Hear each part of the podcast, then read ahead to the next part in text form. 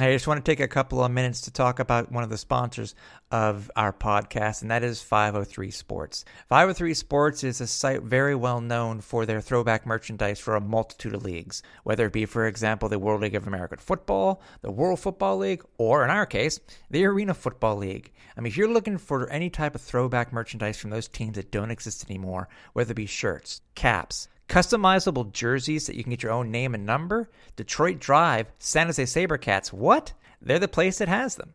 And just for our listeners of the podcast, they have a special offer just for you.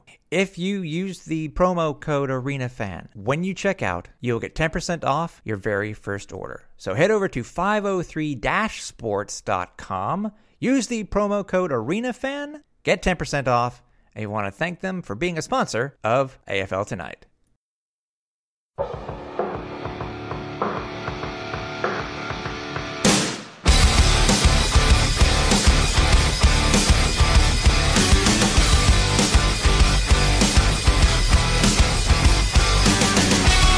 welcome to AFL Tonight, ArenaFan.com's weekly look at everything arena football. I'm your host, Tim Capper, in his radio voice, along with my co host, as usual, Ben Frettinale, John Stark.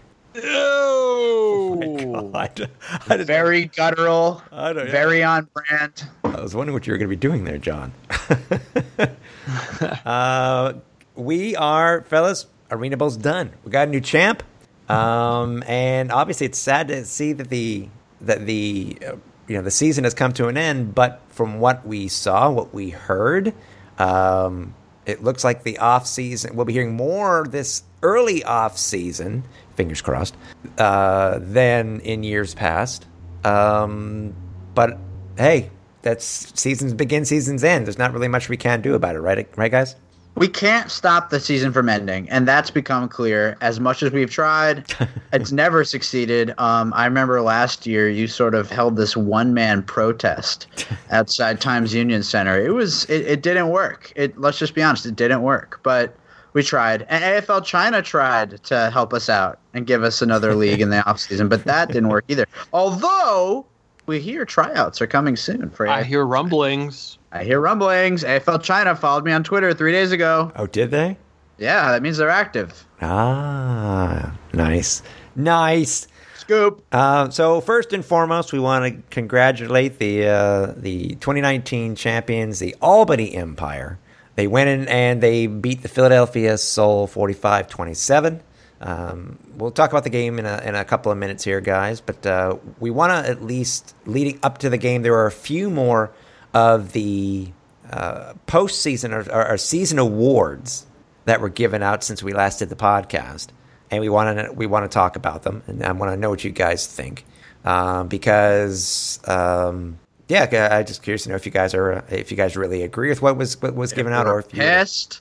uh oh, I feel We're a hot pissed. take. I don't think. I don't think we're pissed. I don't think any of our takes are going to be scorching hot. But keep going. I was going to say, see if anybody is is uh, kind of like cheeved on uh, what uh, what was chosen. So, um, trying to remember where we left off. Uh, um, the only awards we haven't discussed are the major ones. Was the yeah, the MVP, Yeah. Defensive the- Player of the Year, Offensive Player of the Year, That's right. And the coaches. and coaches. coaches. Okay, yes. Let's let's go ahead and start with the coaches then. Uh, for the assistant coach of the year, it went to uh, Albany's OC uh, Les Moss, and the Markham Moss head coach of the year went to Clint Dolezel. Uh, in our choices, uh, uh, did, I can't remember. Did any of the three of us? I know some of somebody might have might have chosen Clint Dolezel. Maybe that that was Harrison. But what was your thought on Clint Dolezel getting the head co- uh, getting the head co- uh, head coach of the year nod compared to say like Rob Keefe? I, I, I don't. I mean, look, I love Coach Clint Dolezel, and I think he's, you know, a, a beacon in this league. Right. He's one of our. He's one of our staples. Right. A rock, a bedrock of the AFL. But Yeah, he's- this he- season. I mean, He's the American. you- He's the American G, uh, Giancarlo Incati. He exactly, exactly. We'll get into that later.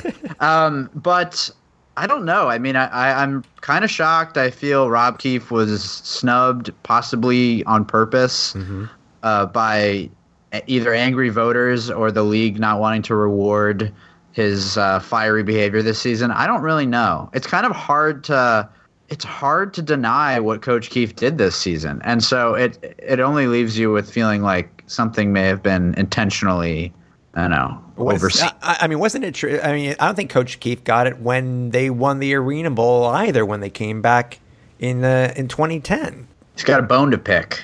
I don't know. I, I, what about you, John? I mean, do you, it, we, you, do you see? It, does it? What does what Ben say have merit, or do you disagree? I think there's many sides to this because we saw how many individuals won awards from the two teams that went to the Arena Bowl. Yeah. It there's there can't be so much disparity that there's a landslide for Albany, but at the same time, I felt, you know, I said I felt like Coach Benji should have been Coach of the Year, and I think Clint Dolezel was very deserving. I mean, he brought his team to the Arena Bowl. Yeah. You know? keep it keep in mind this voting happened uh, before Before the the playoff. So at Right, that right. Right. the Soul had completely turned around their season. They had. They were streaking. hottest team in the league. maybe, Still turned around thought, the team but- from the beginning of the season. So I'd say at that point when people were voting, Clint Dolezel absolutely was a very viable dis- uh, choice there, based on yeah, just- absolutely. I, I mean, I'm, I want to say, why do you give a coach who's only two games above 500? But then again, they gave it to, you know, they, they gave the coach Smith last year, and look what their record was. So, uh, You know, I said earlier on too. I felt like Rob Keefe was sort of too obvious. You know, the the team, the Albany Empire, is so coachable and so good that it would almost be astonishing if they weren't where they were at when the voting happened. right. So to say Rob, But it's like who put gets- together that team? I mean, it all Exactly. It all comes down to the coach. I don't know. I know. Yeah, actually, two years in It a row. does. Two years in a row, the coach that has won the won the uh, head coach of the year award has been seven and five. That's crazy. So that is so unusual. So the best coach did not get it, which this year we have actually seen. And I have to use this as a reference because I think it's actually a good reference. I don't usually reference indoor football much, but uh, Coach Guy for the Arizona Rattlers over in the IFL, he went perfect in the regular season, but he didn't win the Coach of the Year award. So right. So how are we gauging Coach of the Year then? Yeah, yeah. And that's a good example. Yeah, I don't know. I mean, last year was a one one you know was a one win difference, but I think the brigade Coach Smith last year did deserve it. Yeah, for sure. This year, and I'm not saying Coach Dolezel did not, but I'm just I'm just trying to understand It's a head turner. was it was it Keefe's fine? Was it his antics that soured uh, the voters, the media, who, you know, whichever whoever got the choice, the the, the chance to vote? Well, that's like saying, who do you think Coach Keefe could have been a candidate in 2018? Definitely. Yeah, So why why would he have not been voted Coach of the Year last year? I actually thought I think I, I think I had to go back into our choices. I, I think I was I was giving it to uh, to Coach Keefe that year also. Let's put it It this way, will remain a mystery, guys. I guess it, I mean it will. Let's I- put it I don't want to speculate too long. Yeah, all we can Yeah. do is It- move on. I know. In, I, I, I'll just leave it with this. I'll just leave it with this. In 2010, when Rob Keefe brought Spokane to his first, you know, uh, Arena Bowl and won, he was 13 and three. He was 13 years old. Yeah, he was 13 and three that year, and he didn't win. Anyways, uh, after that we have the um, we have the defensive player of the year went to James Romaine. Did anybody have any issues with that at all? Because Nope. I, I know some people did. it wasn't us. Are we talking coffee? Yes, yeah. That was fun, you know, the Joe Powell argument, but I, I, I, it's hard, it's hard to have any problem with the Romaine pick here. Yeah. When you just distill it down to what he means for the league, what he did this year, uh, you know, being a leader of that defense and, And and we all- how they came in down the stretch. I mean, it just makes sense. And we got to take it back to how we were just talking about how it's regular season performance. Right. I mean, I'm not discrediting Joe Powell at all. He had an absolutely phenomenal regular season. Joe Powell turned up even more in the postseason, and I think that may be a reason why he's a question mark. Okay, Agreed. that's fair. I, yeah, I, I had no issue with that one. Uh, offensive player of the year went to Malachi Jones.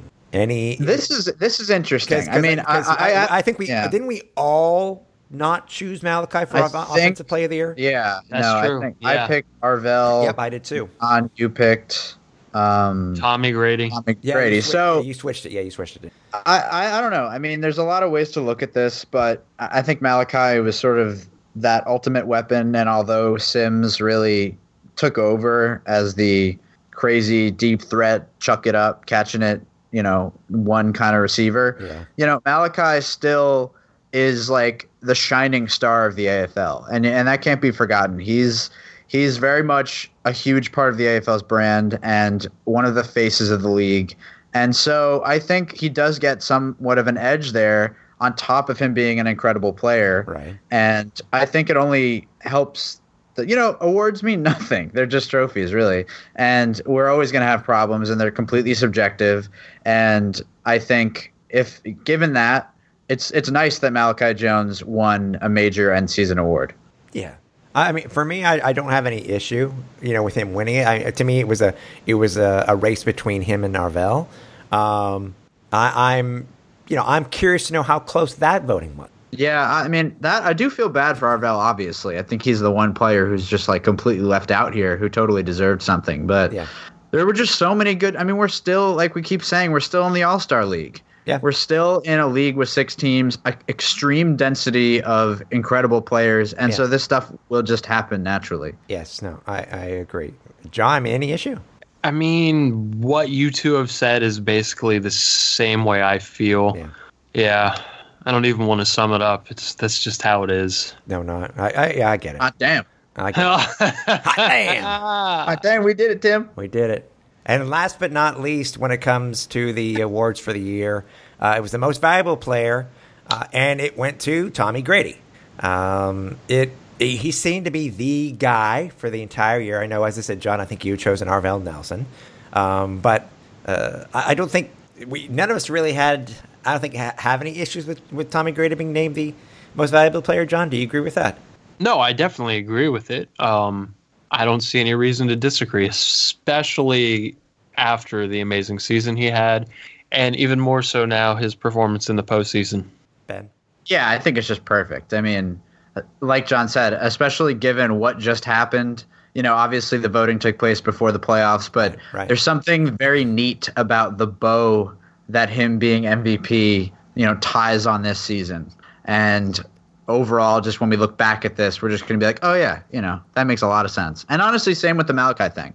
You know, I think this is the Empire's season, and there's a lot of good dramatics, but having these figureheads of Albany be you know, holding these titles, I think it's it's good for for the history books. Yeah, uh, he is the first back-to-back uh, most valuable player winner in league history. It's his third. He ties Nick Davila for uh, for uh, with three awards. Uh, but yeah, I mean, it's he's he's obviously he cemented himself in in AFL lore. So it's I don't think there's any issue at all with.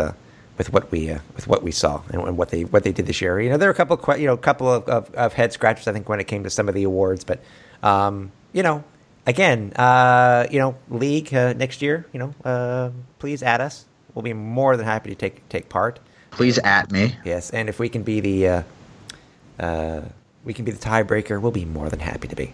Yeah, hopefully we've earned it after screaming into the microphone, you know, aggressively for several weeks. That's right. For several weeks and for almost for you guys for almost forty episodes. So Whoa! That's right. Two, two, two years, two seasons. Yeah. Yep. There go. There go people's levels. I hope you were listening to that on the car. Um, maybe I'll give some sort of warning in the uh, in the in the show notes. Um, Please do. I don't think you did when you blocked that kick. no, because I didn't know that was coming until I actually heard it. So it was like, but it was, anyways. Block kick. Block kick. Um, so it was in Albany. You know, with Where do we start? Yeah, where do we start, Tim? You're tackling the arena ball right Yeah, now. I want to hear. it. Well, uh, but I think what the first thing that we want to do before we tackle Arena Bowl and ta- and tackle Media Day is we have to start with uh, with one of the um, one of the goals that we had that I brought up literally almost a year ago to the day when it was talking about the uh, GoFundMe for for Giancarlo um, and bringing him here to Arena Bowl. Um, all I can say is the gentleman, which, by the way, Ben, you and I uh, are totally surprised at how old this gentleman is. yeah, bring that up. Yes, I, I have to. Um, John, let's put it this way: he's older than me. Um, and the, the gentleman is in his. Let the listeners guess what that means. Yes. Well, if he's older than my father, I will be shocked. How old's your father? My father is 72. No. he's- Okay, no. he's not older than No, your he's not father. older than and your That's honestly way over, and my wrong idea. Giancarlo is a young man. Yeah, yeah, by that. Yeah, but yeah, uh, he, he's in his mid fifties. Okay. Yeah. Okay. But the the gentleman does not look it in any way, shape, or form.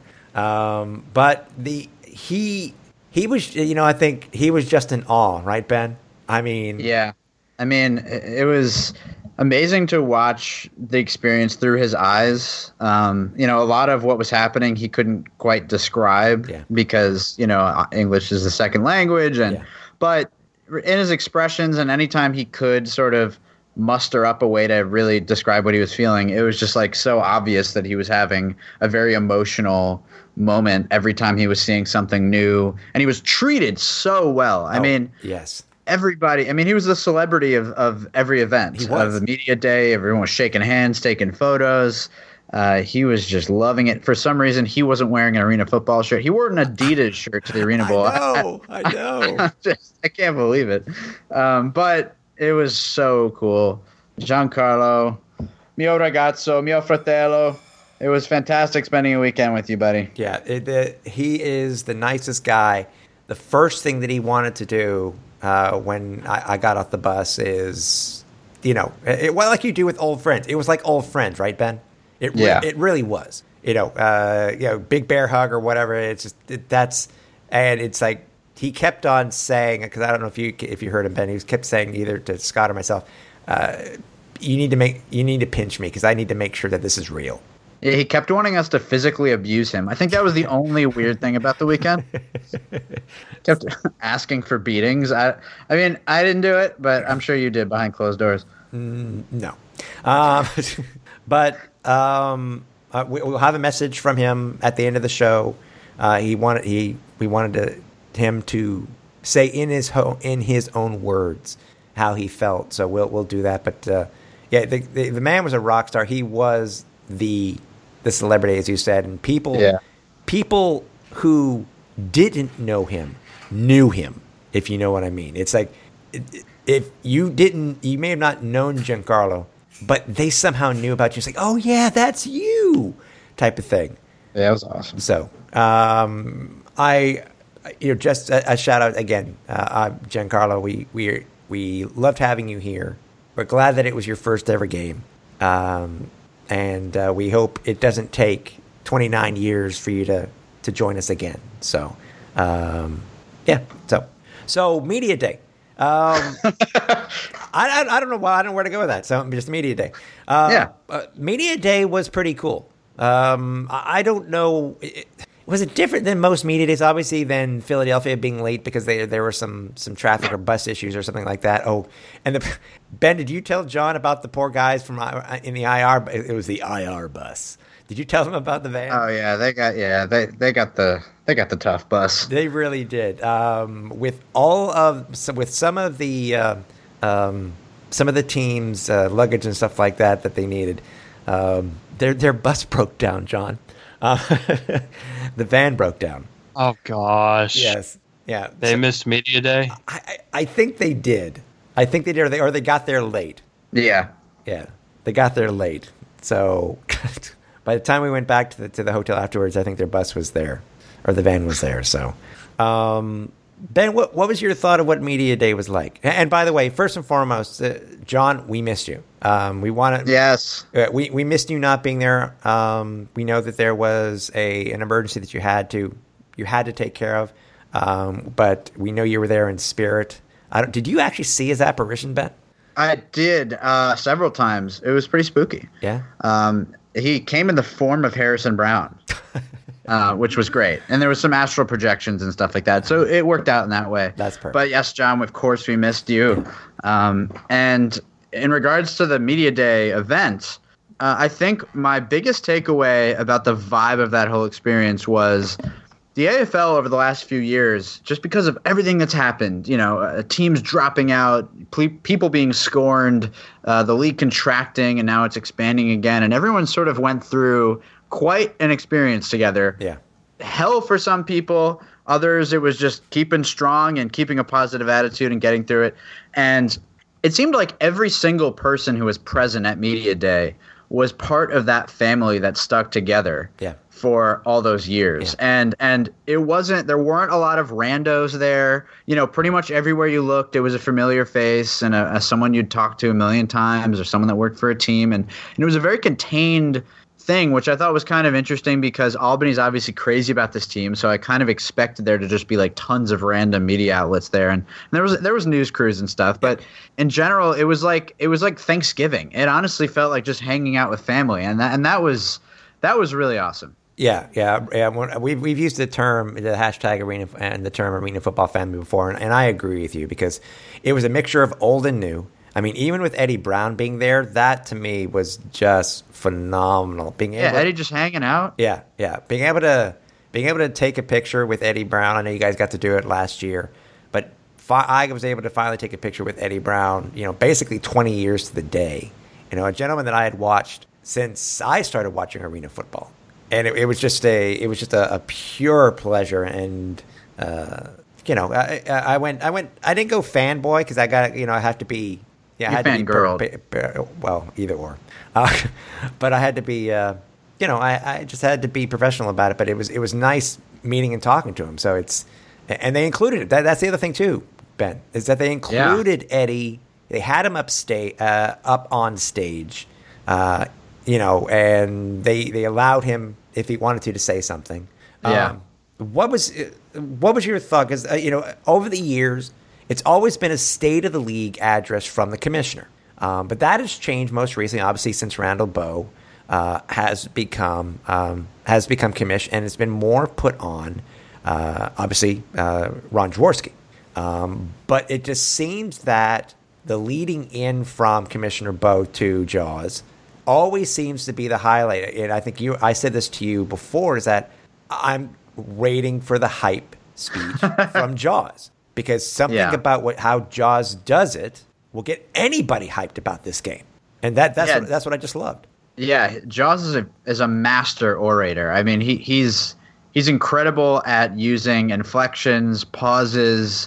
Uh, he he knows the crowd is is putty in his hands, and he just he knows how to work a crowd. I mean, he's an unbelievable speaker. So to have a person like that be one of the you know figureheads of the league and, and to be the the voice box anytime something needs to be said, Jaws will say it. Yeah. And uh, we're so lucky to have Jaws. And and another thing I thought was interesting, and I can't, I, I guess this was on mic, maybe it was off mic, I can't really remember, but they talked about how close the league was to folding like multiple times, and that Jaws was essentially the savior. I think it was Clint who, or, or yeah, I think it was Clint Dolezel who said um, the league was minutes, minutes from folding, and Jaws, with the jaws of life, kept the doors open, and that's why we were all there that day. And so we're all very thankful for Jaws, obviously, and he did an incredible job of hyping us all up. Yeah, yeah. Obviously, we're we're thankful for him, and we're and we're for uh, for Ted Leonsis also because Oh, of course, Uncle Ted. yeah, if we're for Uncle Ted, Uncle Ted's giving us our allowance money to keep playing. basically, yeah. So, uh, I mean, any anything out of the ordinary, anything that stuck out the most besides the Jaws thing to you, Ben, when it came to media day? Uh, yeah, well, I thought it was. I thought it was interesting. You know, Coach Moss, hearing him give a speech was cool. Yeah. Um, I thought it was interesting that uh, the Soul were in- incredible suits and outfits, Yeah. and that the Empire wearing jerseys. I think that looked really weird. It was jerseys, Um, jerseys and dress pants. I think that's what Yeah, it was so odd. They were booted and suited. I think is how Coffee put it. Okay. Um, uh, yeah, no, I, I thought the overall event was just very a very warm, uh, inviting experience, and and anyone who who was an outsider must have just thought, wow, this is a real family right now. Yeah. And they they're coming together, and it was just a great lead into the game. And I thought another thing that was really nice was having Antoine Grant and Fabian Guerra Yeah. there. and that just added a little bit of necessary diversity to the crowd. Yes. In in the sense that like yes, some other teams are being represented here, and we are celebrating the league as well as these two amazing teams. So. I loved having them there. Loved having them at the game, but we can get into that later.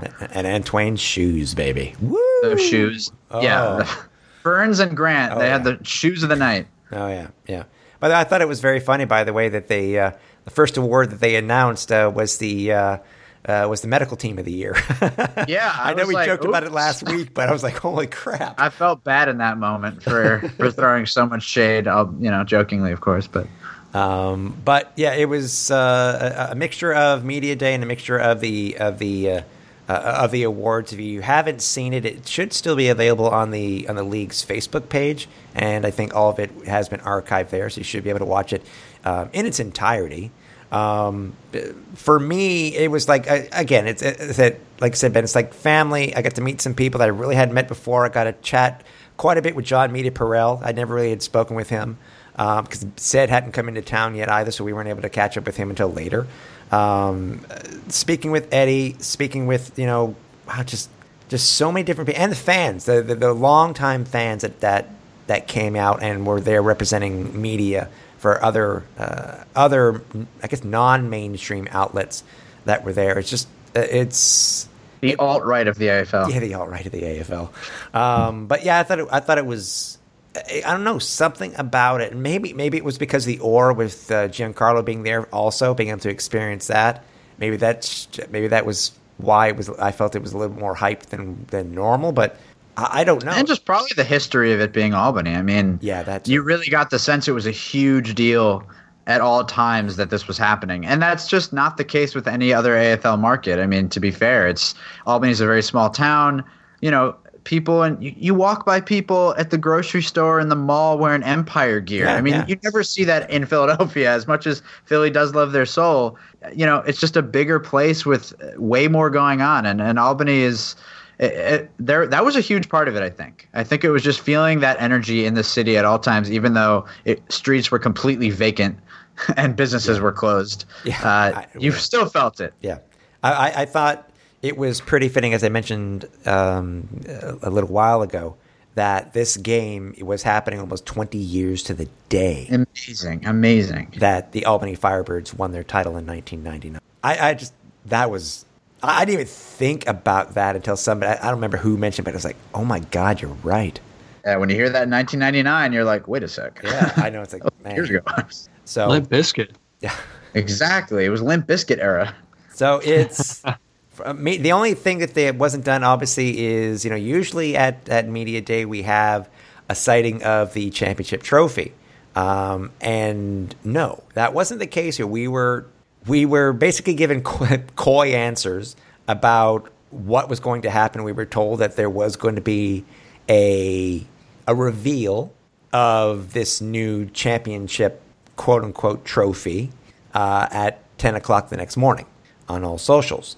Um, but uh, that, that, that, and that, that's what happened. So it's, uh, Sounds like some sort of holiday. All socials. yeah, yeah, all socials. oh, I need a day off today. Go. I need a day off today. It's uh, all socials day. Um, it's a canadian thing yeah, yeah, it's a Canadian thing.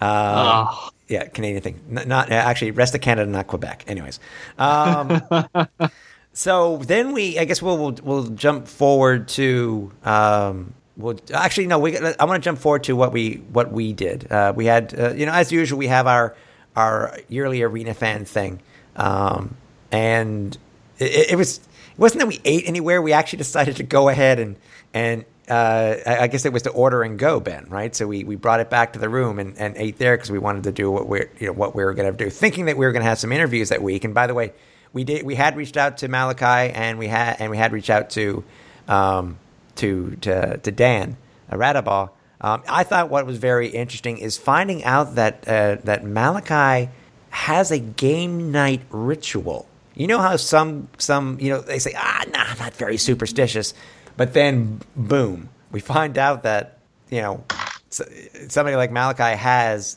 some some game day uh, yeah. uh, our game I mean, night. I wasn't, you know, I wasn't under really- the impression it was a ritual as or mo- like more of a schedule Oh, he sorry, wanted sorry to our keep. schedule. Yeah, our schedule. Yeah. I think there were some sort of candles are involved in it, but um, and some and a burning of the opposing team's saying- roster photos. But but it, but it was Hot something like that. Hot wax. I didn't really expect to interview any player the night before the Arena Bowl. I just figured, you know, we're we're gonna get some food. We're gonna watch some preseason NFL football. Giancarlo is gonna try his hardest to remain awake, and and we're gonna you know get some work done for media day. And it was nice. You know, it was nice to to have like a chill night before the uh, the big day.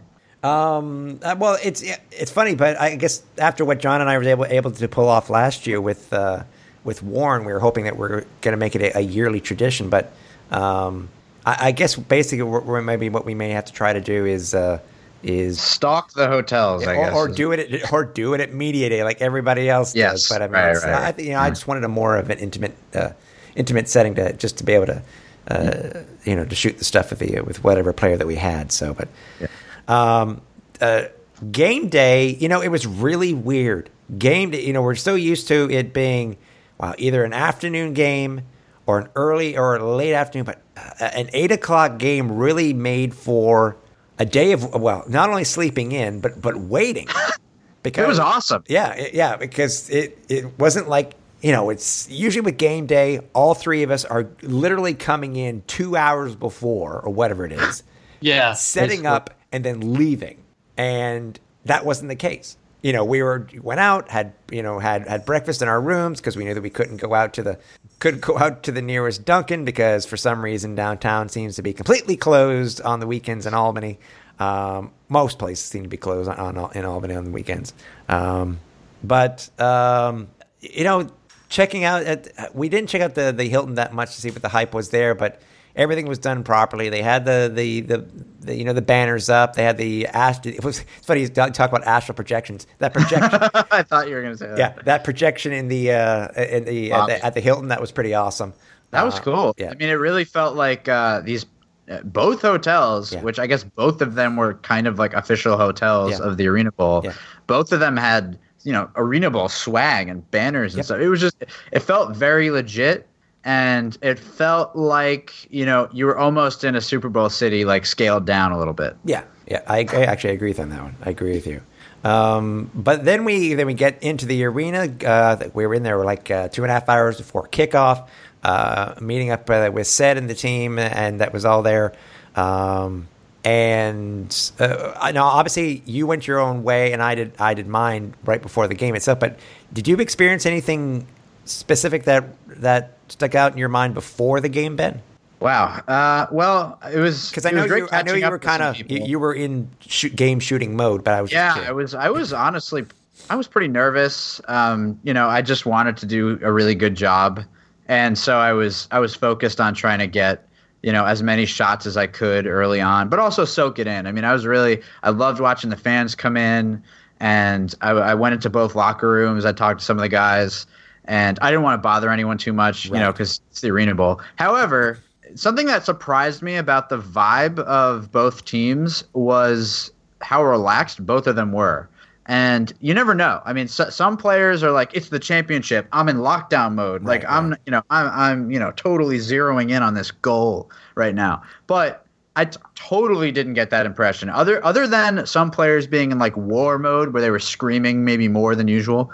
Um, you know, the soul players were dancing. The locker rooms were high energy. People were just, you know, it it wasn't it didn't feel like an arena bowl it felt like a regular season game where guys were on you know facebook live and instagram live on their phones Right, and just like having a good time and it was honestly it took some of the stress out of the whole experience just seeing the players not be overly stressed. So I was like, all right, if these guys aren't flipping out, then I should probably just, uh, you know, I, I could just match their energy a little bit. Yeah. And uh, it was it was cool. It was it was cool to have a few hours to just sort of be there and be there before the game. Yeah, yeah, and uh, you know, just from walking around, for me, it was meeting some of the people that I hadn't seen in quite a long time.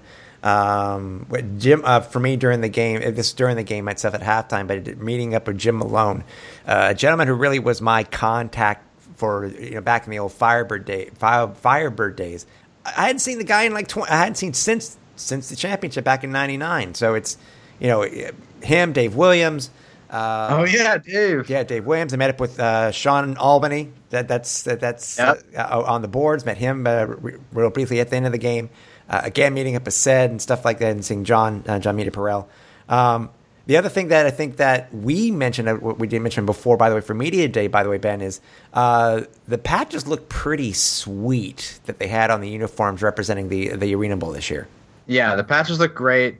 Uh, they were sort of ironed over existing jerseys, like it wasn't like they had new jerseys for the Arena Bowl. Right. And by the end of pregame, they were peeling already, but I didn't see any patches just fly off during the game. So I think overall, nine out of ten for the patches. Yeah, I agree. Okay. Did they? I'm I'm wondering, did they put it over the Phenom Elite logo? They did actually. That's the what I coaches, Yeah. the coaches stuff. It's like was just right over the Phenom logo, which I'm sure felt great Yeah. for Nathan. Yeah, I'm sure. um, what was your what was your thought before the game, John? Because I know you you you, you basically chimed in as soon as you know, it's you know what it seemed to be pretty fitting that the Arena Bowl is there. It's our championship game. We're on ESPN two. Um, you know, and the game gets delayed by another by another sporting event. Uh, what when you first chimed in to watch the game, John, and you saw that, did, did you just shake shake your head and said, "All right, th- this is this is what seems to be what the arena what the arena football league is when it comes to being on television." I mean, unfortunately, I did because of what I was dealing with at home, and Yeah. timing was key for me. But um, yeah, no surprise, a few minutes late. Uh, but overall, general vibe of the game and it being on ESPN two, just the stage felt much larger, uh, especially. Not to jump ahead, but even at halftime, like going into ESPN studios with all the AFL graphics all over, Oh, that was it was it was, it was amazing. Yeah, Yeah. That, that, that that was pretty sweet. I will admit, uh, having having a representative there from the league, uh, you know, uh, was uh, uh, Matt Durazio. So, um, game time, boys. Um, it. Uh, I don't know. It, it. What I thought was funny, and I, I looked this stat up after after Philadelphia scored first. Ben and John, uh, in all the matchups this year versus Philadelphia, Albany had scored first. So I was like, oh, what's going to happen now? Are we going to get that amazing back and forth game that everybody has been hoping that we're going to get this year? One of those close, close games. You know, with Prince scoring on that 34 yard touchdown from Raudabaugh, uh, I, I thought we were going to see a shootout no matter what. Uh, was that is that fair to say, Ben? Yeah, I mean, I- think the the game started, and really until toward the end of the second quarter, it, it very much felt that way. Like maybe not a total shootout. The score wasn't crazy or anything. Defense was obviously showed. You know, defense showed up. It was uh, a really great defensive game uh, for both teams early on. If you're into that kind of thing, Yeah. especially for the Empire later on. But I I, I thought in the first half, yeah, we were getting that kind of game. Yeah, John. Yeah, same. I felt the same way. It it was starting to look like a real good back and forth for a while there. Yeah. And then on the verge of Philadelphia taking a 14 point lead with about halfway through the first quarter, Maurice Leggett pulls off a 54 yard Oh Lord! pick six Oh Lord! to set a new Arena Bowl record. Um, what a return! That was amazing. And I will admit, even seeing it, I watched the replay. There could have been maybe DPI, uh, not on Nah. Leggett, but on the defender. That could have been, uh, but I guess it wasn't. I guess it wasn't as noticeable. Obviously, you're gonna. Yeah, actually, Lauren took a photo. It is obvious. I mean, Oh, is it? a jersey is being held. I, I Oh, didn't yeah. Post the, I didn't post the photo today. 'cause Oh, I I was like, want I don't really want You, ah, yeah, you gotta. You gotta I'll send me the to photo. you. Yeah, send me the photo afterwards. I want to. We got a hand said, Griffith you know, jersey. Wow. I was able to rewind it and watch it in slow mo multiple times. Um, yeah, there was there was definite interference of the defensive kind. Yeah. Okay. I, I I had that feeling. I had that feeling. But still, Leggett's return was absolutely phenomenal. Right, guys. Yeah. Yes. Oh my god. Yeah. I was in. The, so I was in the opposite end zone, and I was kind of pissed because the cheerleaders were in the end zone right in front of me, like blocking my view. I was holding my camera up on my tippy toes as high as I could hold it, like with my arms extended. Right. And suddenly we got the pick. I'm trying to hold it steady. I'm like wobbling a little bit, and the cheerleaders are, you know, running for their lives now because Maurice Leggett is just sprinting at them. and so they're opening the door of the end zone during the play. Everyone's running through it. I'm getting like knocked over. Um, and and I, before they could even close the doors, I just said, screw it. I ran onto the field. And so like as he was celebrating, I was just like running up to uh, running up to him with the camera. It was like the hype in the stadium was unbelievable. Oh, that was it was- probably yeah. the biggest moment of hype because uh, not that this was really the point at the game where the Empire ran away with anything, but it was the most exciting moment in the game. I mean, ultimately the game wasn't that close, so this was like that big turning point moment It really was. early on. Oh yeah, yeah. I said it. But difference between being four, you know, it was seven seven compare. Sorry, uh, yeah, seven seven versus uh, uh, versus fourteen nothing. Right. So that that was huge. First quarter, basically the Bun with a 38, another bomb from there, 38 yard touchdown almost immediately to Bun. Um, and then the Quentin Sims show started uh, with his first three touchdowns uh, at 2:48 of the first quarter. Um, it was you know Sims two more, sorry, three more, uh, three more in the uh, in- the second quarter. He just went off. Uh, by halftime, it was uh, 35-21. But I think in between, though, there were some interesting, t- you know, I think it was a, at one point it was, they were trading turnovers, right, Ben? Yeah, Prince fumbled, Malachi fumbled. Um, two of essentially, you know, the star wideouts of the Yeah. game made huge mistakes, and uh, it kept the game interesting. It kept the game in the mode of anything can happen. And same, same with the onside kicks. Oh, Uh, yes. There was some amazing onside kick action, which I usually hate, and in this game it was actually super exciting. And uh, so yeah, I mean, it still felt like even at halftime, with the amount of random craziness that has happened with these two fumbles, the pick six, onside kicks, and that it was still anyone's game at half. the, the onside, uh, especially the one that the the Empire got back. Oh, the Terrence Moore. Absolutely flip. nuts. If, it, if you didn't see it, it, it's it's on social over at e, on ESPN's Twitter account. It's also It was Sports Center's number one play. Yes, You must have been living under a rock, I know, really. I know. Yeah, yeah, freaks. Anyone who's listening to this podcast, if you haven't seen that play, I, mean. Yeah. I don't know what to tell you. Um, the, so uh, the Empire going into the game uh, into halftime, leading by 14 points. At halftime, John, what was your thought? Did you think that Philly was losing touch with this game and that it it's basically a done deal, or did you feel that uh, that more more should have been coming in the second half for Philly? I started to feel like they were losing touch and that they were starting to uh, really lose it because of Albany's crowd. Okay. And it's gotten to the point this this season where we saw that if you get behind one or even two scores, that might be it for you. You know, like that might be game.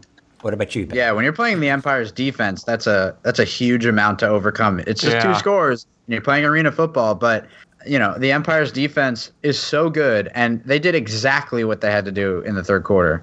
Oh, ex- yeah, uh, and I think the third quarter most mostly. I mean, they did what they needed to do, and they got the ball back, and uh, it was. Um, I'm, Multiple fourth down stops. oh, yeah, oh, that yeah, that was the thing. And by the way, I'm just doing a, a real quick, uh, some quick math here.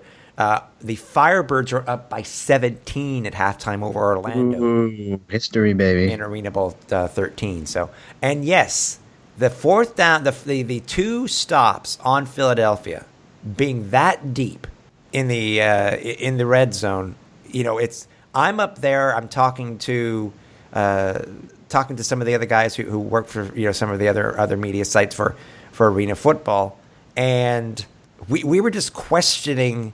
You know, uh, we were making a plays. We're saying, well, wait a minute. They should be doing this. We thought, you know, Coach Dolezel should be calling this, this, and this because you get down that close, guys. You knew Adrian Ferns was going to get the ball, and Right. and uh, it's like Albany was in the huddle and knew what play was coming Yeah, for both of those drives.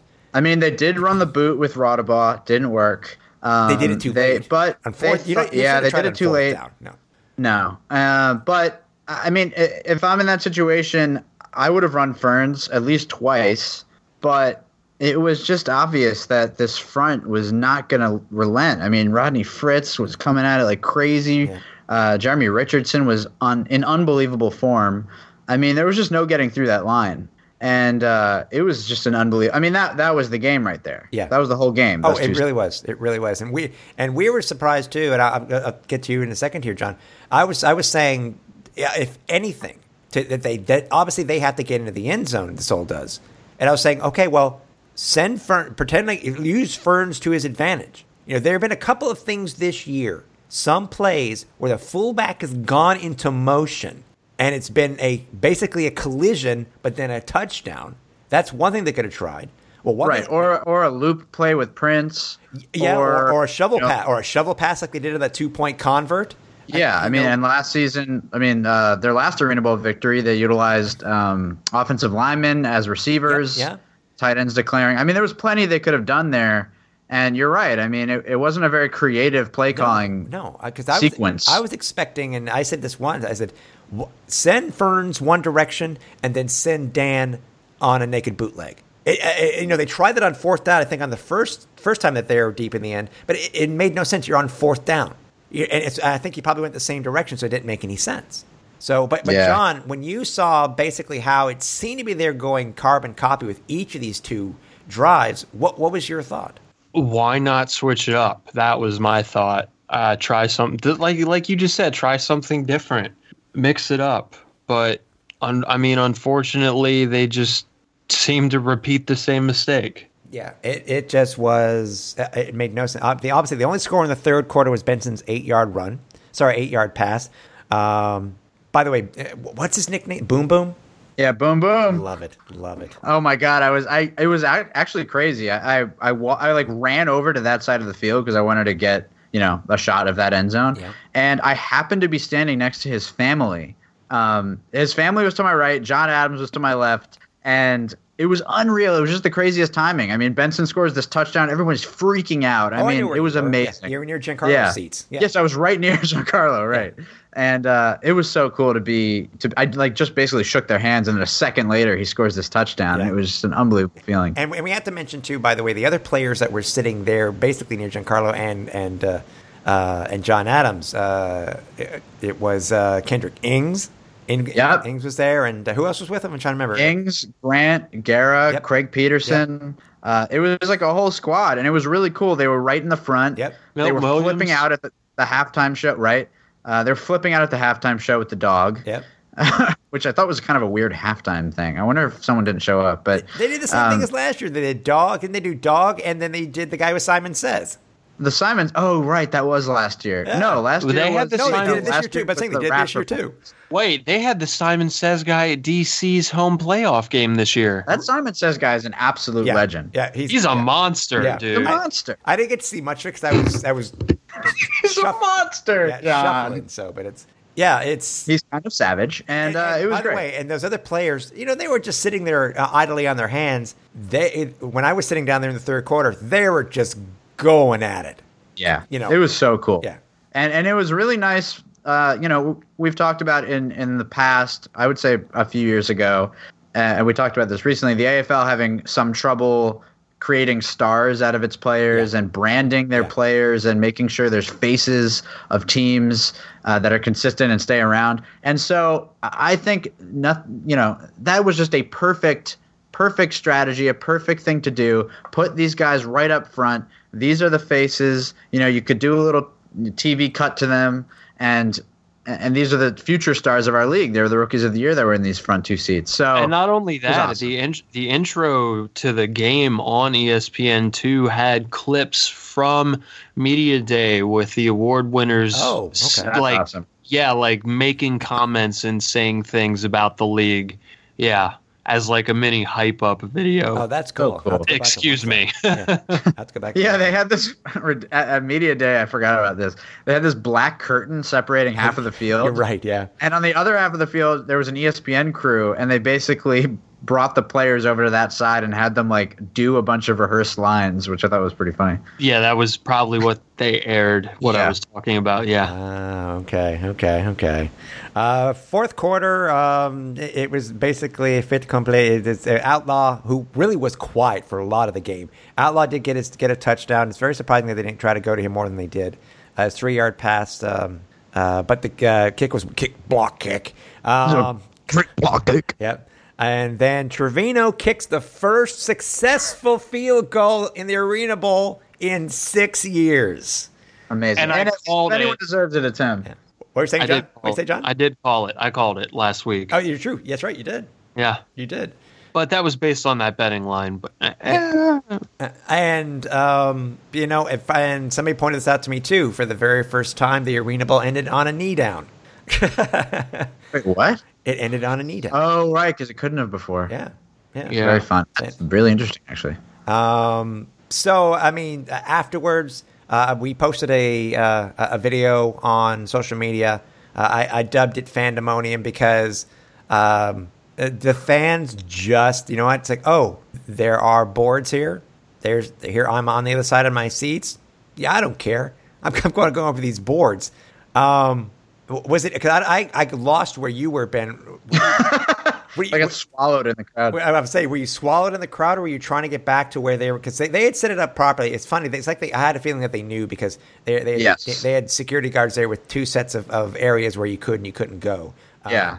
What what was the, were you lost in there for a little bit, or did you get? Well, back- it was it was a really incredible moment. I'll just sort of walk you through what the sequencing. Okay. So uh, as the as the clock is expiring, there's about let's say a minute left. Everybody knows what's going to happen. You know, the Empire are going to win. I run across the field, grab the camera that I'm going to use post game, and I basically I just went to the Empire bench, and everybody's already celebrating. Like the the team is already celebrating. The players on the field are already celebrating. Keefe is standing up on the wall, Yeah. you know, two fingers up. Yeah. Um, I was on the field like eight yards behind Grady when he kneeled down, and my goal was basically just to stay with the players. You know, I didn't want to get swallowed. I knew the crowd was coming, Right. and they came, and they came hard, and it was it was really dense, but they did a great job with the confetti. Oh yeah. Uh, I thought that was that was really nice. The the amount of confetti, shooting it off multiple times, really giving it that atmosphere, and uh, you know the players shook hands as as they should have, and and yeah, and then and then the goal was just to make it to the podium at that point, and and fighting through the crowds, and it was such an amazing vibe in there. Yeah, and one of the things I didn't know that they had until you mentioned it was the uh, the Times Union, the, the faux Times Unions that were printed up. Oh yeah, Uh, base, uh, what was what what was the headline? Empire That, dominate. like the Empire triumph. yeah, Empire triumph or Empire dominate. Yeah, exactly. Um, yeah, um, one of the things I saw too was it somebody at the game threw fake money. Uh, I think I remember that. Yeah, I, I saw it too, but it was like, um, but I mean, for, for this crowd, everybody stayed. Nobody left. You know, for this is something that that the city has been waiting for for ten, uh, sorry, for twenty years for another champ, another Arena Football League championship, and obviously the the Empire were able to, um, you know, they're able to to un, fin, you know finish their unfinished business from last year. So it's, I mean, John, uh, what any emotions when you when we got to the end of the game, saw what you did, and, and saw that the the uh, that this fan base in Albany are, were now champions again for the second time? Well, I was happy to see it for the fan base, especially as well. I mean, as well as the team, players, staff, the whole organization, because this season really it, it would have been a shocker if the all uh, if the Empire would have lost, in my opinion. So I'm I'm happy they got what they deserved. Yeah. Uh, real quickly, Dan Rodova, he uh, he had a, he had a good game. He threw for 300 yards. Uh, that one pick that he had though was was uh, was a costly one. Uh, B.J. Bund came very close. He, he was within uh, 60 yards. 60 yards of, uh, of tying or breaking Eddie Brown's Arena Bowl record, but uh, 10 receptions for him. Um, Quentin Sims, four TDs total. Tommy Grady, I would say a mediocre game. I mean, only 200 yards and five touchdowns. Um, but what you also you can't forget, by the way, and, and I'm sure Ben, you noticed this, and I, I don't know how how you saw this, John. Uh, but Tevin Homer was an absolute beast during this game. I think he was paired up against. Uh, um, he was paired. He was on Prince. Yeah, he was yeah paired up against. It was six Prince. on six. Yeah, he was paired up against Prince, and it was just what a game. He just had Yeah. an absolute monster game. Um, his 11 tackles came close. Uh, sorry, 11 and a half tackles came close to uh, to tying the the record, the Arena Bowl record, was off by just half uh, by half a tackle. Um, when it came to the awards, uh, there may be a little some contention here. I'm curious to know what you guys think about this. Uh, the defensive player of the year, uh, sorry, player of the game with Maurice Leggett. No surprise. Uh, his kickoff return, his sorry, his pick, his pick six, and his fumble recovery, um, well deserved for that for him getting that award. Um, Tommy Grady gets the MVP, and Quentin Sims, Sims gets the offensive player of the game. What is your thought on those two awards, John? Uh, I'm curious about Tommy Grady, but I think Super Saiyan Sims, uh, he he deserves he deserves one of those two awards for sure. Ben, Yeah, I, I I don't know. It's interesting. I think Sims did a lot in this game. I mean, and he did he did it with YAC. You know, he, Yeah, he had that yeah. huge. I think it was like a twenty yard touchdown where it was just all Sims. I mean, oh, get it to that the one with the stiff arm? Yeah. Oh my God. You know, he Oh, posterized him. I mean, and he absolutely like broke off three defenders Yeah. before the stiff Yeah. arm. Yeah. I mean, and that's like to me an MVP moment. Yeah. But I, I do think there is something to say about Tommy Grady protecting the ball, being the the rock, um, and he, you know, he got it to he got it to the guys that that needed to get it when they needed to get it. And by the way.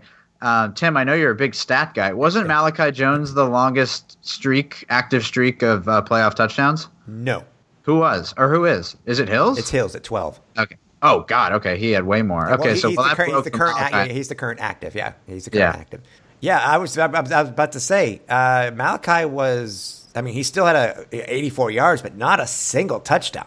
Yeah, that was, I mean that was just kind of sad to see, but True, but if you think about the way he's been going for most of the second half of the season, Sims Yes. has been hot. it was very much what we've come to see from the Empire uh, in the second half of the year. I mean, it was it's the Sim show. Um, it's it's Colin Taylor unfortunately not getting any action, and it's Malachi being slightly reduced. Exactly. Now, to to my point, I honestly think that Quentin should have gotten the uh, should have gotten the MVP. I think I agree. I, I really do. I think I would have been happy with Tommy getting the Sure. offensive MVP, the offensive player of the, of the game. But yeah, Quentin Quentin should have gotten MVP because I, I understand. Yes, I get it. At quarterback, you know, quarterback has to see the players, has to run the plays, has to get it to the receivers so they can score these touchdowns. But just his stats alone, man, I think I really think Q should have gotten it. Um, but I, I, as I said, Maurice Leggett, well deserved for a guy that came in. I think it was a game before the playoffs, being signed by by the by the Empire. Uh, you know, guy hadn't hadn't played football in a few, and I think it was a, a season or two uh, removed from the CFL. The, the guy just balled. He really, Such an arena football thing to happen. yeah, yeah. I mean, it's like Prince winning Arena Bowl MVP after having played only two games, and they were rookie, you're playoff right? games. Yeah, as a yeah. roo- yeah, literally as a rookie. I mean, This is a league where stuff like that can happen, and it was just another one of those great stories. Yeah. Um, but post game, I mean, after that, uh, we saw what your footage, Ben, and we'll talk about. The, by the way, we were talking about that stiff arm. You're in a great angle to get that stiff arm. Oh, way. yeah. I was very nervous about angles the entire game. It's a very difficult stadium to navigate. There's a, so many people, no place for media. Uh, thankfully, Yeah. Jordan gave me a uh, all access like team pass. Nice, nice. Uh, when the game started, uh, all the media had regular media badges, and security guards were like, "We have a new boss. Unfortunately, no one can go anywhere." And I was like, "Well, god damn, what the hell am I supposed to do?" So I just, I just asked Jordan. He gave me this pass, so I was able to, you know, navigate a little bit better. So I was able to get in a great position for that touchdown. That was just an amazing moment. Yeah, yeah. uh, It was.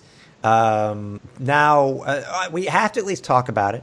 Um, there, there, you know, you could tell near the end of the game that there were some some people, some, Oh. some players were a little frustrated.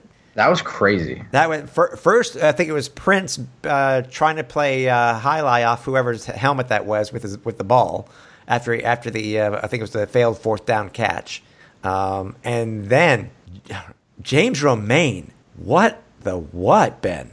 I mean, from where I was standing, it, it was DJ Stevens threw the biggest haymaker I've seen on the field. Yes. And and he didn't get ejected. I mean, I thought I thought it was cool that He got ejected.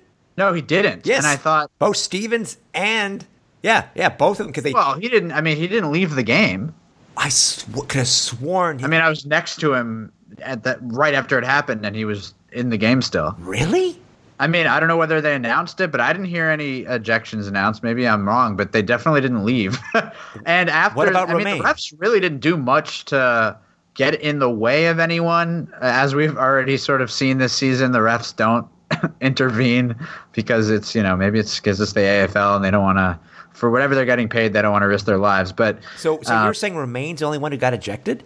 Possibly. I, I didn't see Rowe ri- after that, but I, I was right next to Stevens. I mean, he was hyping up the crowd. He was right next to me, and What he the hell? discerned- I'll have to go back and listen he to threw it. a huge punch. Actually, John, what did you hear? Because I think you may have heard the call. Didn't they? I thought they said both players were ejected. I don't even remember seeing that on TV. Because I remember the fight, and then I remember I them. think me and me and Ben are in the same boat right really? now. Because I, I remember. Possibly. Yeah, I I remember know. them calling both penalties, uh, and they said they were offsetting, and then I could swear the ref goes, both players have been ejected. Because once the fight occurred, we've seen it over the past couple weeks, where you know uh, if he throws the flag and he does the you know the old umpire you're out symbol, you know there's going to be a player ejected. Well, maybe there was just a general vibe where, yeah, maybe you don't I'll have have to to go back and watch it. No, I'll have to go back and watch it now because I'm actually. I mean, very- nobody enforced it, certainly. Wow, I'm very curious. Very gets very. If that's the case, if both were ejected and Stevens still continued to play, Well, the, uh, remember, this came at a point where they were just kneeling down, the, basically the next play. no, So no, no, no, no, no. This was this bit- was with a minute left. was that with only a minute left? Because I Yeah, it was right at the end of the game. I mean, Because it was I know. unfortunate timing. because I know there was a kerfuffle also at the at the uh, at the uh, Empire bench. Yes, that was right after that. Yeah, some, yeah, something was said. One player, I think one player went after another, or, or a coach. Says, I think the player said something. I'll have to go back and watch it. I'm very curious. But uh, I mean, obviously, in the heat of the moment, they they were just frustrated. I mean, it, it just didn't. Nothing seemed to go right. And even talking to to Dan Raudabaugh after the game, um, he even said himself. He said, you know, they didn't do what they needed to do. You know, they could have tried some different plays, but they didn't. It's just they weren't able to get anything going.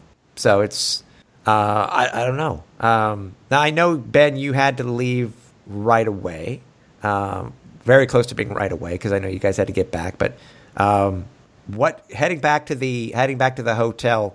Uh, what what vibes did you get? Any players, uh, any fans that were leaving, or anything like that?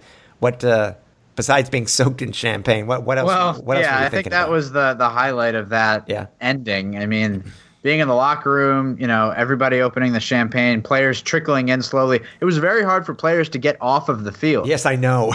and and and like fans were blocking everyone's exit. So yeah, eventually, yeah. everyone got in the locker room, and Yeah. then everyone was just going crazy. I mean, it it was exactly like you know Washington and Philly the last two years. Okay. Just everyone's on their phones recording. Yeah, everyone's sh- pouring champagne on everybody. You know, when Keefe comes in, everyone went nuts. Then he was interviewed for that news station. Everyone poured champagne on Oh, yeah, the yeah, yeah. interviewer's head. One player, I Uh, think, when I got on the field, or right before I came on the field, one player actually came out and had had one of the bottles and started spraying whatever fans were there. Oh, that's hilarious. Yeah.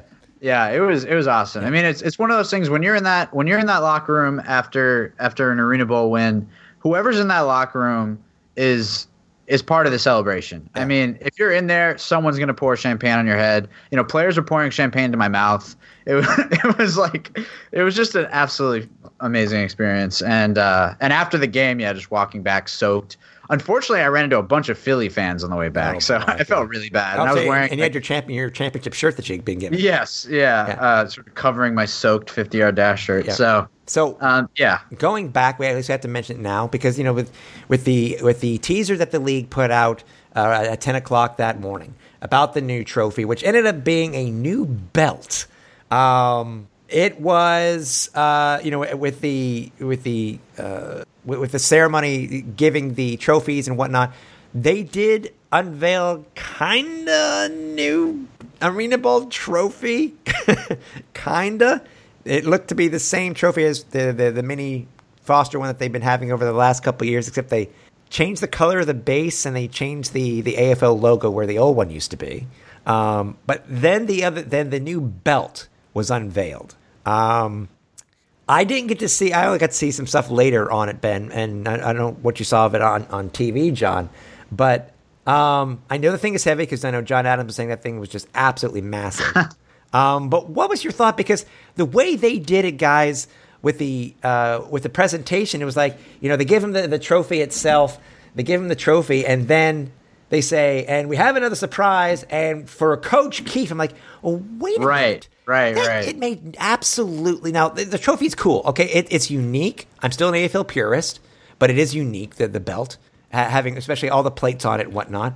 But what was the point of this Well, new secondary? I, I think I have an answer for that. I think I have an answer for Okay, that. So when they first announced it, I, I mean, I was basically with you. I think, um, and John, I'm sure your, your reaction was pretty similar. It was just like, what, what why? you know, like, what is this for? Yeah. This is kind of just weird. You know, the AFL already has sort of a reputation from people who don't understand the league that it's fake or like wrestling or something weird. So like, it doesn't really help that it's a wrestling belt. And I thought it was kind of stupid, honestly. But I'm happy to admit that I was completely wrong because when the belt came out, everyone was freaking out over the belt. Oh, I mean, the players were all trading it. Everyone was putting it on. Everyone was taking videos with the belt. Everyone was hoisting it up. You know, it was almost, you know, the trophy was great. Sure, you could drink champagne out of the top of the trophy, you know, but the belt was just like the hero of the of the post game celebration for some reason. And it was in that moment that I just realized this is just a fun thing. Like sometimes it's okay just to have a fun thing that just you know the players freak out over. I thought it was a little bit weird that they gave it to Keefe. Yeah. Keefe do anything with the belt, uh, but I guess they did that because Keefe is a very fiery guy, and they just thought he would be deserving. I thought it was maybe in that moment going to go to Grady, and maybe that was like the MVP belt or something. That would have been cool. But- yeah, yeah, yeah. But no, it was just sort of a random accessory, and it was weird they didn't explain it at all. But uh, it ended up just being a really fun thing. Yeah, John, what was your what was your thought? Obviously, you saw the the teaser when it showed what what what this new thing was, and then how that they how they announced it and gave it out. What was your thoughts? So my initial thought was like, come on, really? But I think that I like what Ben says. I kind of agree with it. It's a fun thing, and I think that it gives it more opportunity for a belt or a trophy to be passed around, for more people to share the experience at one time. Uh, more opportunity for for photos and publicity type stuff, and I, I think it's just kind of neat how the plates switch out for the team. It- It's just like Ben said, it's just fun. Yeah, it's. I'm just. I, I'm just. Again, I'm. I want to know where this. Where in It's the just a random concept. yeah, where in the scheme of the Arena Bowl trophy this thing where this belt falls. I mean, it's cool. I will admit it's cool. I mean, I think we were both, we were all initially terrified that it was the trophy. Yes, because they didn't explain that in any of the posts. No, and, and- I was like, "What the hell?" Well, and then we saw something something that random that somebody asked a question and the league actually put out yeah, the league commented, "No, there will still be a trophy." there'd still be a trophy. And I was thinking, then I saw the trophy come out and said, okay, it looks like they changed the, the logo on it. And but uh, I, I thought, you know, I, I was getting hints from everybody during the day, and they were being very coy about it. And you know, I think one of the one of the comments thing from the commission was, uh, well, uh, uh, this was at media day. He goes, well, you can drink out of it, but you'll kind of need a garbage bag. So I was. That's hilarious, actually. But it was like, you know, and uh, Elizabeth, who's the the, uh, the league media director, who I met for the first time this year uh, at that the media day. Uh, it was great meeting her, by the way. Uh, she's been coy too about it, and I was like, I I look at it again. It's I want to know where this falls because, as everybody knows, you watch college football. It's either the defensive, what do they call them, defensive change or whatever it is, or it's a belt. You know, uh, uh, whatever they're using, and and they'll they'll bring out the belt when they make a great defensive play uh, on the sidelines for, Right. for NCAA. Um, I, I don't know where this falls. I, I think it's just a fun thing. I yeah, don't know. yeah. Uh, we did find out, by the way, because I'd asked the uh, uh, the commissioner before uh, at media day who made the belt uh, or made the new trophy. Later, later, later on. I did. He wasn't sure. Actually, John Adams, and he said he wasn't sure. We did find out because they did tweet it themselves, which is they tweeted out a pretty good picture. Um, it's made by uh, Top Rope Belts. Uh, they're out of North Carolina, actually, Lexington, North Carolina, and uh, uh, we're going to try and find out just It's just an expansion clue. That's the only reason. um, but probably both references, um, city and state. Um, but. Yep. Yep. Yep. Yep. but yep, we're yep. going to try to find out uh, a little bit more on the production and, and the design of it, and uh, how how the manufacturing process went. So, uh, if we get that during the off season, we'll we'll send it out as a, as a one off special. Um, but uh, but uh, afterwards, um, Ben, I know you had to again. As I said before, I know you had to leave early because you wanted to head home uh, because uh, uh, the girlfriend had to be uh, unfortunately at work early. Um, what was uh, any any particular chat that you guys had while driving uh, about the? I basically had to go into full sicko mode on the edit. Okay. Yeah, You know, which we'll talk about here in a minute too. Yeah. Yeah, part of the part of the rush was also just like I had to start working on the film because I had to get it out, and uh, I ended up getting it out within 24 hours, which I've never done, and was just kind of insane thing to try to do, but. I'm glad I did it. It was nice to have the film out the di- the night after the game. I thought that just people are still talking about the AFL. Yes. You know, it's a good time Yes. to get it out while it's still hype. Yeah, and and it looked good. Well, I was yeah. I mean, You did a good job Like- as usual. You did very good. it's a very hard, it was a very hard place to film, like I was saying. But so I was super nervous about that going in. I was like Albany. I never get good stuff at Albany just because there's so many people. Not not the fault of the team or anything. It's just it's so crowded. Right. Um, but thankfully, I think we we got most of the moments, and uh, the you were with me, Tim. Basically, when the Sports Center thing happened, Yeah. before the game. Yeah. I mean, that was you know, I, I didn't. I never got to see it, so it's so. You'll have to because what Ben's talking about is that uh, during the replays that they did that morning uh, from uh, uh, from Sports Center is that they actually played a, a, a sort of a, uh, uh, a promo on uh, on Malachi Jones, and a lot of it was what Ben had already shot. So, what? Any? Can you expound any more on, on what I just said? Because I said I really didn't see it. So, Yeah, it was basically so when the AFL licensed the Empire State and Malachi from me, um, I didn't quite know what they were going to use it for, and they were basically saying we just need content, and you know we we want to use your stuff. Is that cool? And and we did a deal, and and you know did a little contract, and, and I wasn't quite sure what was going to happen with it, and then they did tell me it was going to be used for halftime of the first two playoff games. So the Empire State and Malachi short films in sort of truncated versions, uh, like four minute versions, aired uh, at both of those half times. And I was like, oh, wow, that was amazing. Okay, Yeah, that was yeah. so cool. And then, you know, I wake up the day of the game, the day of the Arena Bowl, and I'm getting messages and I'm seeing stories on Instagram like, dude, like the Malachi thing's airing on SportsCenter. Like SportsCenter literally introed it uh, you know, we've got a, you know, we've got this this amazing player that's going to be playing tonight. You know, here's a little uh, piece about him, and they basically aired it as if it was an ESPN segment. Like they Oh. fully licensed it as if it was something that ESPN produced, which is awesome. I mean, that's what E ESPN does. Yeah. And uh, I swear, I mean, you you were with me right after that. I was just like in disbelief. I mean, I, I was floating. I couldn't believe it. It- After all these years of shooting the AFL and working around the AFL, for all this stuff to happen, you know, in a three week condensed period, I can't really describe what it feels like. It's it's so gratifying. And then after all that had happened, and I was just like so pumped about that, the Sports Center thing, you know, the game is about to start. The players are about to run out in the field, and they play the friggin' Empire State uh, cut down as the hype film for the Arena Bowl Yeah. before the players come out. And so everybody's looking up at the scoreboard and they're playing the film, and it's the shots that I got last year. And I mean, it, it was just. And and then I looked on Instagram later, or sorry, I looked on Twitter later, and John and I before the show were talking about how you know the AFL juiced up their Twitter a lot in Yeah. the playoffs Yeah. and got a lot more content. And but some of it is totally it's totally hit or miss. If stuff's getting views or likes, it, it's almost no rhyme or reason to it. And I think because the AFL was on ESPN or something, or people were rushing to the account, two of the videos they posted of mine, which were older videos that had the 50 yard dash logo on them, right?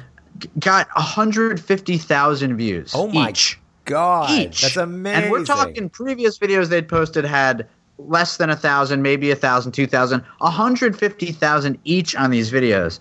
So in one day, basically, it was the most, uh, the biggest audience I'd ever reached in a single day, just in, in making this stuff. And and I know it's a very like personal thing, and uh, not to be like selfish, hogging You're airtime talking no, about. You're this, not. You're not. I just I can't explain how much this means to me, and it's just made the ending of this season so perfect. You were, you were feeling like you're feeling like Giancarlo was basically. yeah, basically. I mean, I was I was just in awe, and and I you know I'm just gonna walk away from this feeling very proud that all this work that I put in over the years actually paid off, and honestly, I never expected it. So even- I'm just thrilled. Even for me, right before the beginning of the game, even though where I was sitting in media row, you know, I still I had the banners basically right in the, uh, right in my line of eyesight for, for the scoreboard.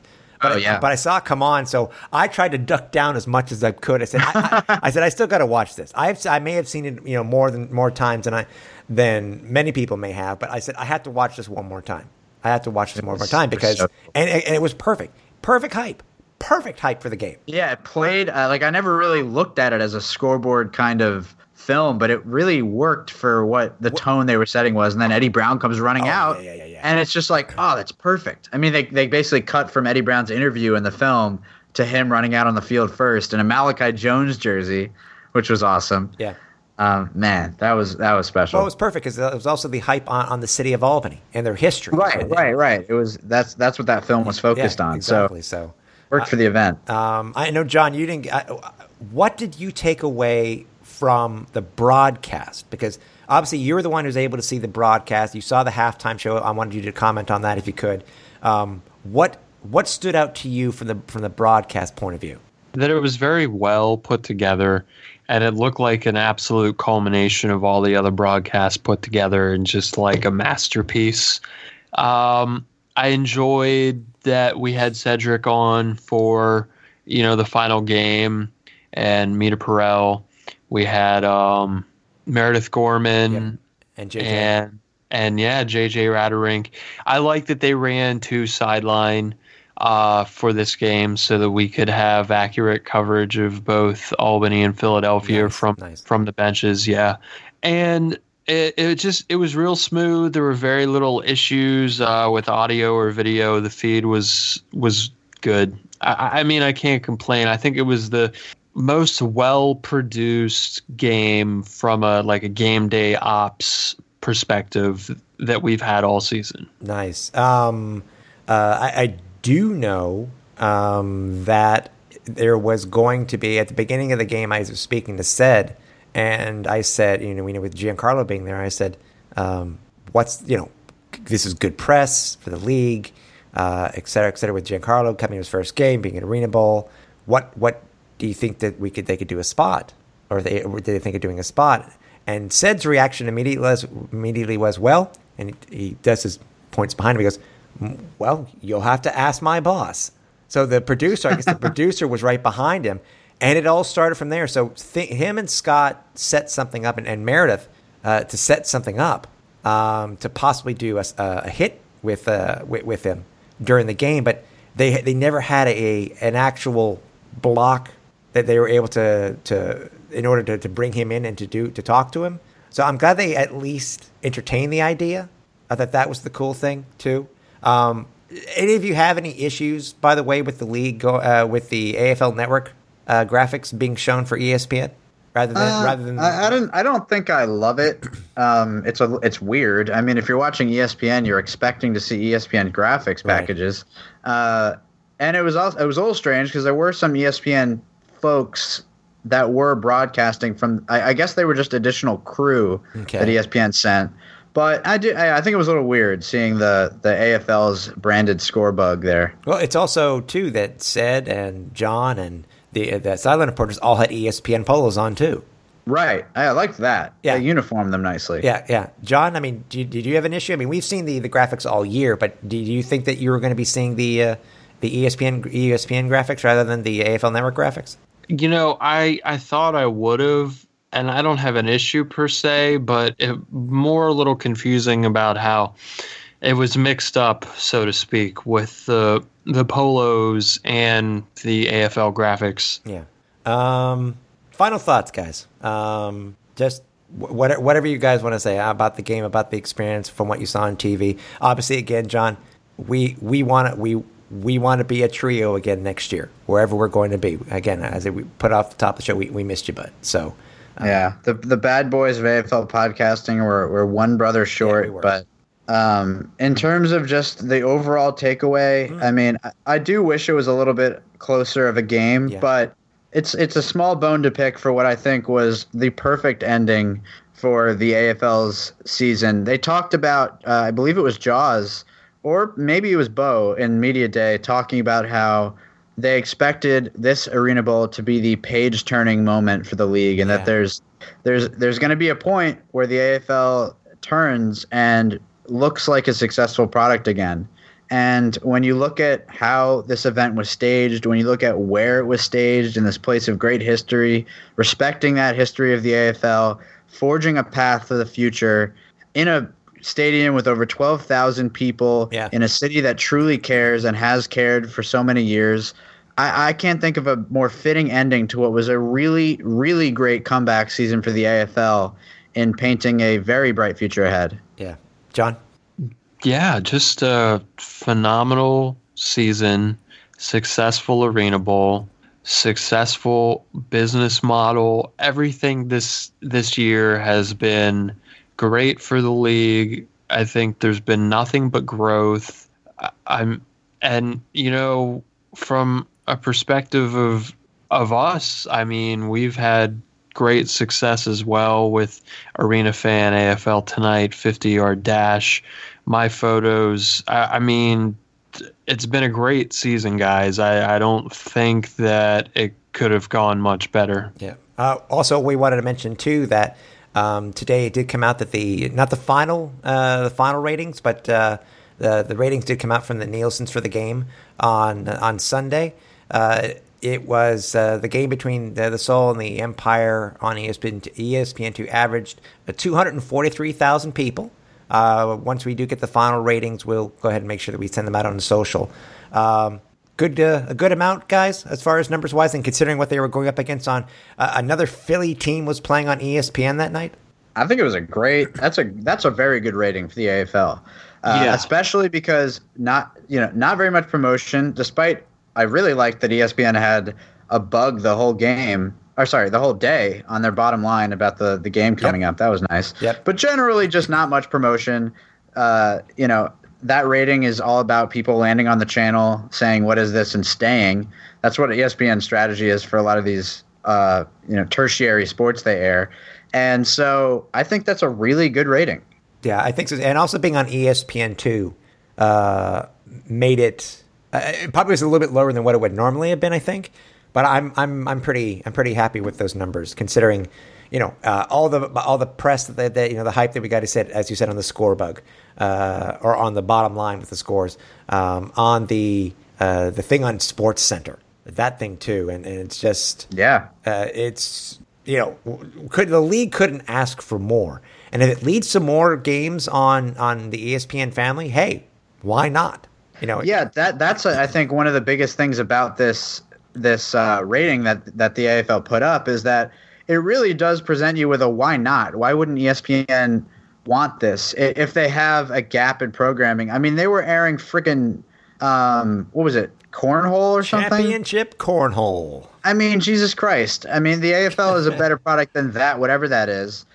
you know, it was in the it's kind ratings of too by the way just to let you know yes it was it better than that in the ratings also so It did better than cornhole. oh oh yeah oh yeah All right, thank God. yeah, So thank, that's- yeah, thank god All right. Well, I mean that that's what I'm that's what I mean. It's like the AFL. If this if this is the direction of ESPN, which we all know is struggling a little bit, then why wouldn't they, you know, go all in and, and air maybe a game of the week or something like Right. they used to? I mean, I'd be I'd be down for it. yeah uh, john i mean good number Good number. yeah And yeah, I'd like to see a game of the week too, especially when we we talk about having you know four four or five games every weekend now, and instead of just two or three. Right. Uh, the only thing that really wasn't talked about was expansion, and as we mentioned before, I mean, there really isn't much to talk about. It's still being hinted on what cities, may, how many, and, and whatever. But I think one of the we weirdest things that happened over the weekend was that uh, all of a sudden the uh, Cleveland Gladiators uh, webpage sort of became alive again, and they updated the logo uh, with you That know, was amazing. with the you know their site with the new team logo uh, with the, sorry with the new league logo um, st- obviously still didn't get any any real concrete answers from the executive which i understand um, so we're expecting uh, an announcement shortly whatever that means because as we mentioned last year we usually hate the first month within the arena football league offseason because you don't hear anything if we're able to hear something within four weeks guys i'll be more than happy Absolutely. So especially, especially trying to find out where we're where we're going next. Where are we going next? Where's Ben gonna get to shoot next? Where's John gonna get to get, get to shoot next? You know, it's uh, it, Yeah. When it, when's the next boys trip? yeah, exactly. So Columbus cost me like a thousand dollars. Maybe somewhere that's easier to fly to. I don't, just throwing is that what there. it cost you? That's wild. It was a lot. I don't know. Maybe it wasn't a thousand, but it was you know that hotel. The flight was really expensive. yeah, yeah, yeah, yeah, yeah. I wanted to go back. I loved Columbus, but Yes, it yeah, very. I, I agree with you. I didn't. I was basically there for 24 hours. Yeah. So, uh, as mentioned, before we finish up the show, as mentioned, as as we had talked about before, uh, Giancarlo was here uh, with the help of you, the fans, who are able to to give so generously to his GoFundMe that we started last year for him. Um, he wanted to make sure that he was uh, that he could leave a message to you, the fans. And thanks to Scott, uh, Scott Napier, who was we were with Giancarlo on the field after the game. Uh, he was we were able to get a, a, a message from him, and I want to go ahead and play that for you now before we finish up. What's your What's your final word for Arena Bowl 32? Let me see. Incredibile, Yeah. Incredibile e così emozionante. I, know, I can find the, the word in English. It's better in Italian. say in Italian. It's fantastico. You have to try it. It's uh, fantastic. And, and one last word. Grazie. Thank you so much uh, to you, friends. Really, really from my heart. Thank you so much. I, I don't think it was any better said. Uh, we we loved having here Giancarlo.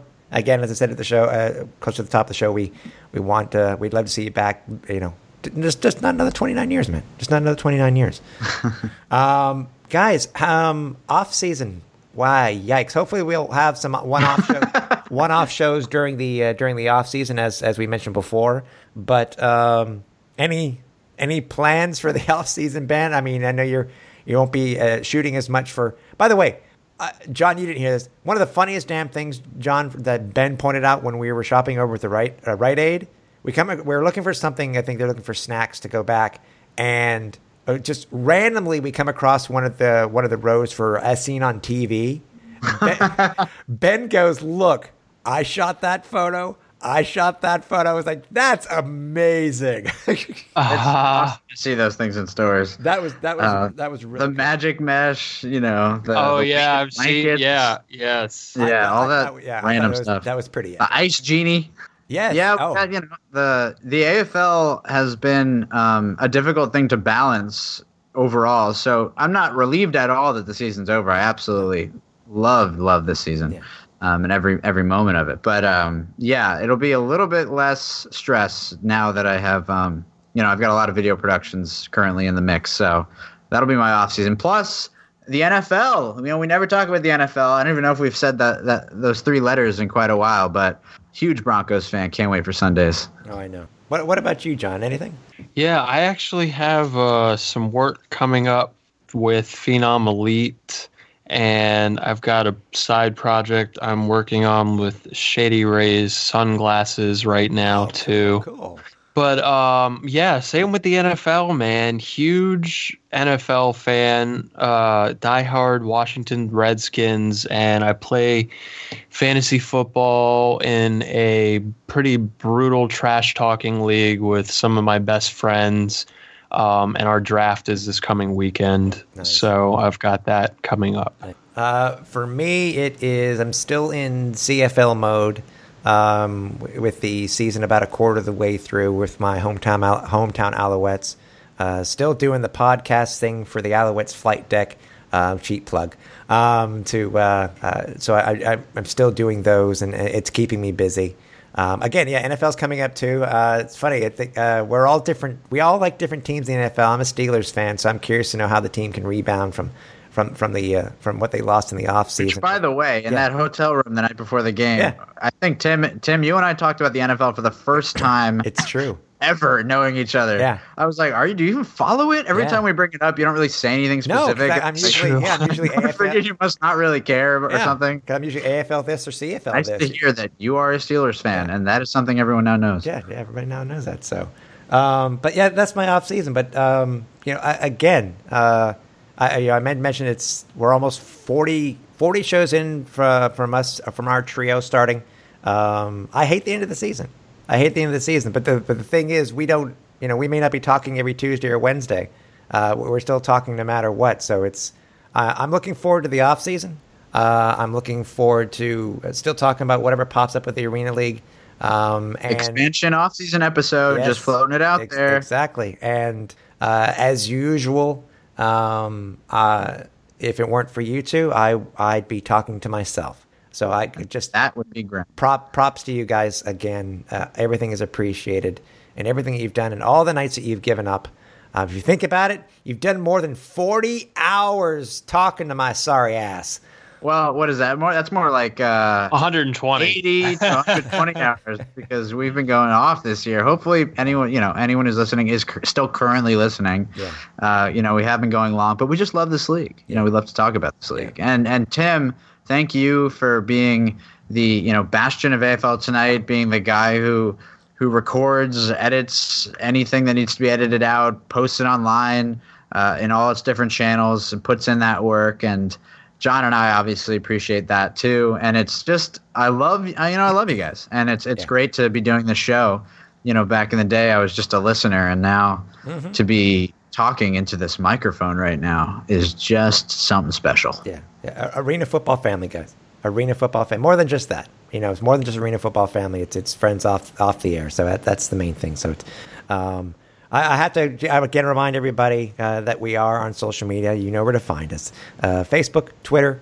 Uh, Instagram, we put some great stuff up for, for the playoffs. Uh, keep keep in you know keep in mind and, and keep watching us during the off season because we will have more information out there as soon as we can. Uh, also, don't forget if you want to listen to the uh, to the archive of AFL tonight, that you can do so by heading over to uh, to Google Play Music, over to um, uh, to Apple Podcasts. You can listen to the last up to the last three shows over on SoundCloud, or you can head over to Spotify. So, gents, uh, end of the 2019 season, uh, the Arena Bowl was a, a thing to remember. And as I, I ta- said to you guys and on social media, uh, this is for some reason this year has been the most memorable. I mean, even though it was my 12th Arena Bowl, uh, it was probably my most memorable.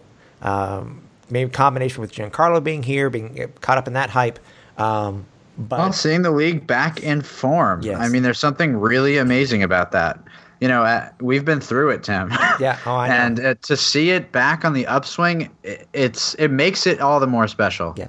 And obviously, we all want to give a shout out to you, the fans. If it were you, the fans, for loving the league, for listening to the show, um, we wouldn't. We probably would not have been doing. I, I wouldn't be doing the show for as long as we have. So it's um, it's always appreciated to have you listening to the show. Um, so uh, last words of the year, boys. John, you're first. Crap. Not bad, not That's bad at all. fantastic. That's fantastic. ben? You bet. Uh, well, I I want my last word to be ooh wee. So let me Okay, well, think. it's very possible. Well, as I've been saying, it's it's you know another fantastic season for the AFL. Being back in the mix, feeling very optimistic about the future, having concrete expansion news coming, having players being paid fairly, having uh, fan bases growing, a new business model that hopefully becomes a sustainable way for the AFL to last for another 32 arena bowls or more. And uh, it's just been absolutely fantastic. You know, getting closer with the players, closer with the media, clo- closer with everyone involved. As we've hammered home today, it's a family. And certainly it gets stronger every year. So can't wait for the next one. Yeah. And There we go. And my last words are for everybody here at AFL tonight, for John Stark, for Ben Fretronelli. I'm Tim Capper. Watch the rebound off the net.